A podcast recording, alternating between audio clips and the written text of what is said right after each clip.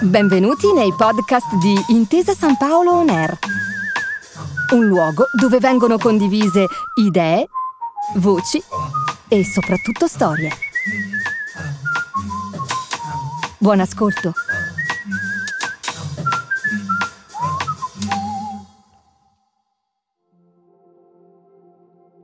Benvenuti a Torino 40 anni di cinema il podcast di Intesa San Paolo On Air che esplora e ricostruisce una delle più belle storie d'amore mai scritte, quella fra Torino e il cinema. Per l'occasione ci faremo accompagnare da Steve Della Casa, direttore artistico del Torino Film Festival. Episodio 2. Torino e il cinema. Per quale motivo Torino è stata sempre definita la prima capitale del cinema in Italia? Beh, il motivo principale è un motivo geografico. Attenzione, L'invenzione del cinema, cioè la prima volta che l'umanità riesce finalmente a realizzare un sogno che inizia dall'antichità, da quando si stava ancora nelle caverne, come mostrano i graffiti nelle grotte di Cro-Magnon, ma anche, non so, il sogno di Platone della sua caverna con le ombre, il sogno dell'umanità è sempre stato di far vedere le immagini in movimento. Bene, i fratelli Lumière, che erano una coppia di industriali della fotografia basata a Lione in Francia, riuscirono a inventare un sistema che proiettando 18 fotogrammi ogni secondo ricostruiva proprio l'immagine in movimento, eh, sfruttando anche una lieve imperfezione del nostro sguardo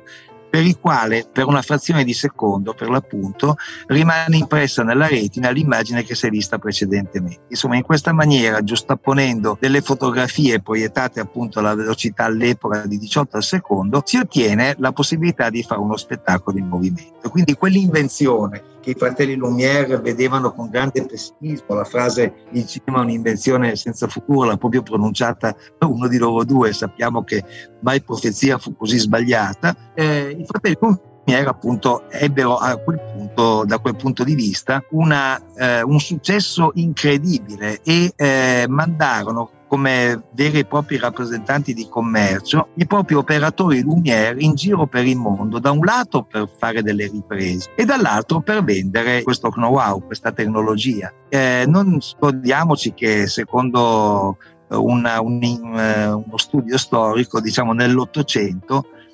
l'80% delle persone eh, nasceva, viveva e moriva sempre nello stesso posto, nella stessa città, non si viaggiava e quindi fa, anche semplicemente far vedere come era fatto il Colosseo, come era fatta la, eh, come era fatta la Tour Eiffel o Notre Dame,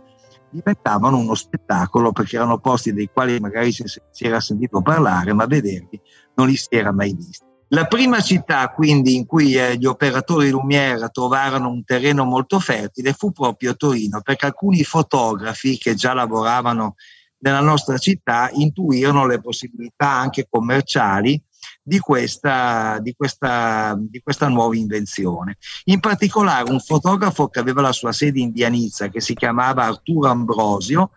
eh, comprò eh, quelle macchinari che arrivavano dalla Francia e mise su una vera e propria casa di produzione, aprendo anche un teatro che porta ancora il suo nome, l'attuale Cinema Ambrosio in corso Vittorio Emanuele, eh, che eh, ospitava quei, eh, quei film. se pensate alle dimensioni di quella sala che adesso è stata eh, divisa in, in vari locali, ma che all'epoca aveva quasi 2000 posti, beh, dà del successo che subito e prontamente ha avuto questa, eh, questa quest'arte. Diciamo che fino alla prima guerra mondiale eh, Torino fu la vera e propria capitale del cinema in Italia e ehm,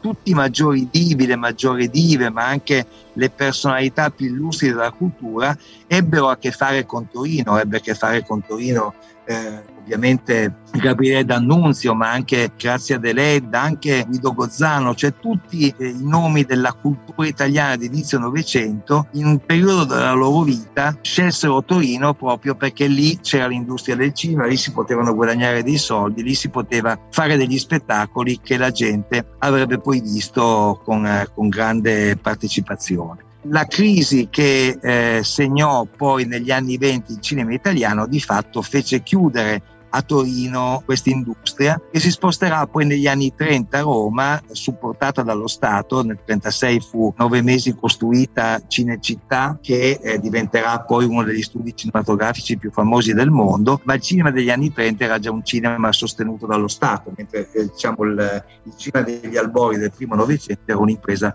completamente privata. Non è un caso quindi se poi a Torino nel dopoguerra una studiosa di storia sabauda che si chiamava Maria Adriana Prolo fonda nel luglio del 1953 il Museo Nazionale del Cinema, perché qui eh, c'era una grande attenzione per il cinema, la borghesia e comunque il mondo intellettuale torinese era comunque in qualche modo contiguo alla, al lavoro sul cinema e eh, ci fu eh, da subito una grande attenzione per eh, questi fatti eh, che eh, diedero anche alla professoressa Prola appunto la possibilità di aprire questo museo che dopo aver cambiato varie volte sede nel 2000 aprirà finalmente i battenti dentro l'Ambola Antonelliana, quindi anche il simbolo della città. Pensate anche solo in quanti posti di Torino ci sono tracce di film che sono stati girati. Ad esempio il gasometro di Corso Regina Margherita, proprio lì sorgeva l'enorme statua di Baal che è riprodotta in scala dentro l'aula del Tempio del Museo del Cinema e che è, è oggetto di una scena con migliaia di comparse dentro il Colossal Cabiria che nel 1914 è stato il primo Colossal della storia del cinema mondiale. Ma pensiamo anche a Piazza CLN che eh, in profondo rosso è il posto dove avviene il primo omicidio, fa finta di essere Roma, ma tutti quelli che conoscono quel film sanno che quella scena è stata girata a Torino, che è una delle più importanti eh, tra quelle girate qua. Pensate al balloon raccontato dalla donna della domenica eh, tratto dal romanzo di Fruttero Lucentini che compie 50 anni proprio in questi giorni, eh, ma pensate a, alla Mola Antonelliana, quanti film la fanno vedere, quanti film la vedono frequentata, insomma diciamo che in ogni quartiere, in ogni zona, in ogni angolo di Torino si può individuare una pellicola che lì è stata girata. E se leggiamo il diario di Cesare Pavese, uno degli intellettuali più importanti tra quelli che hanno popolato la nostra città, veniamo a sapere che molte delle sale che lui frequentava, beh, molte di quelle sale ci sono ancora, c'è ancora il Cinema Lux in Galleria eh, San Federico del Cinema Ambrosio, vi ho detto, il Cinema Nazionale in Via Pomba che recentemente è stato ristrutturato e da due sale è passato a quattro sale, anch'esso era già presente e ehm, eh, vediamo insomma che il rapporto tra la città e le sale cinematografiche è un rapporto che è, è, è proficuo e che dura ormai da parecchio tempo. Pensate inoltre che a Torino eh, il cinema romano è stata la prima sala sé d'Italia e che il cinema Eliseo è stata la prima multisala d'Italia, quindi la prima sala multischermo è stata anch'essa eh, realizzata a Torino. Oggi a Torino si girano molti film anche per l'opera meritoria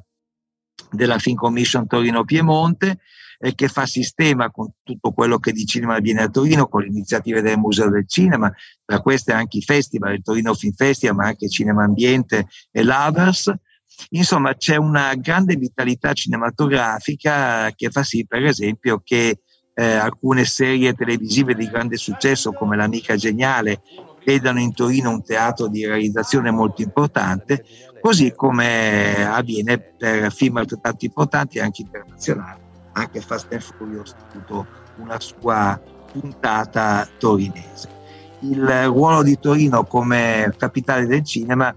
forse non potrà mai più essere quello che è stato nel cinema muto, ma sicuramente la vitalità cinematografica di Torino è qualcosa che è ben lungi dall'essersi esaurita e che anzi continua a dimostrare una forza e una capacità di penetrazione anche di essere modello per il resto d'Italia che sono veramente invidiabili e veramente forti.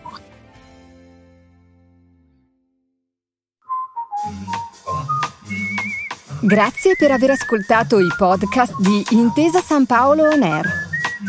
Al prossimo episodio.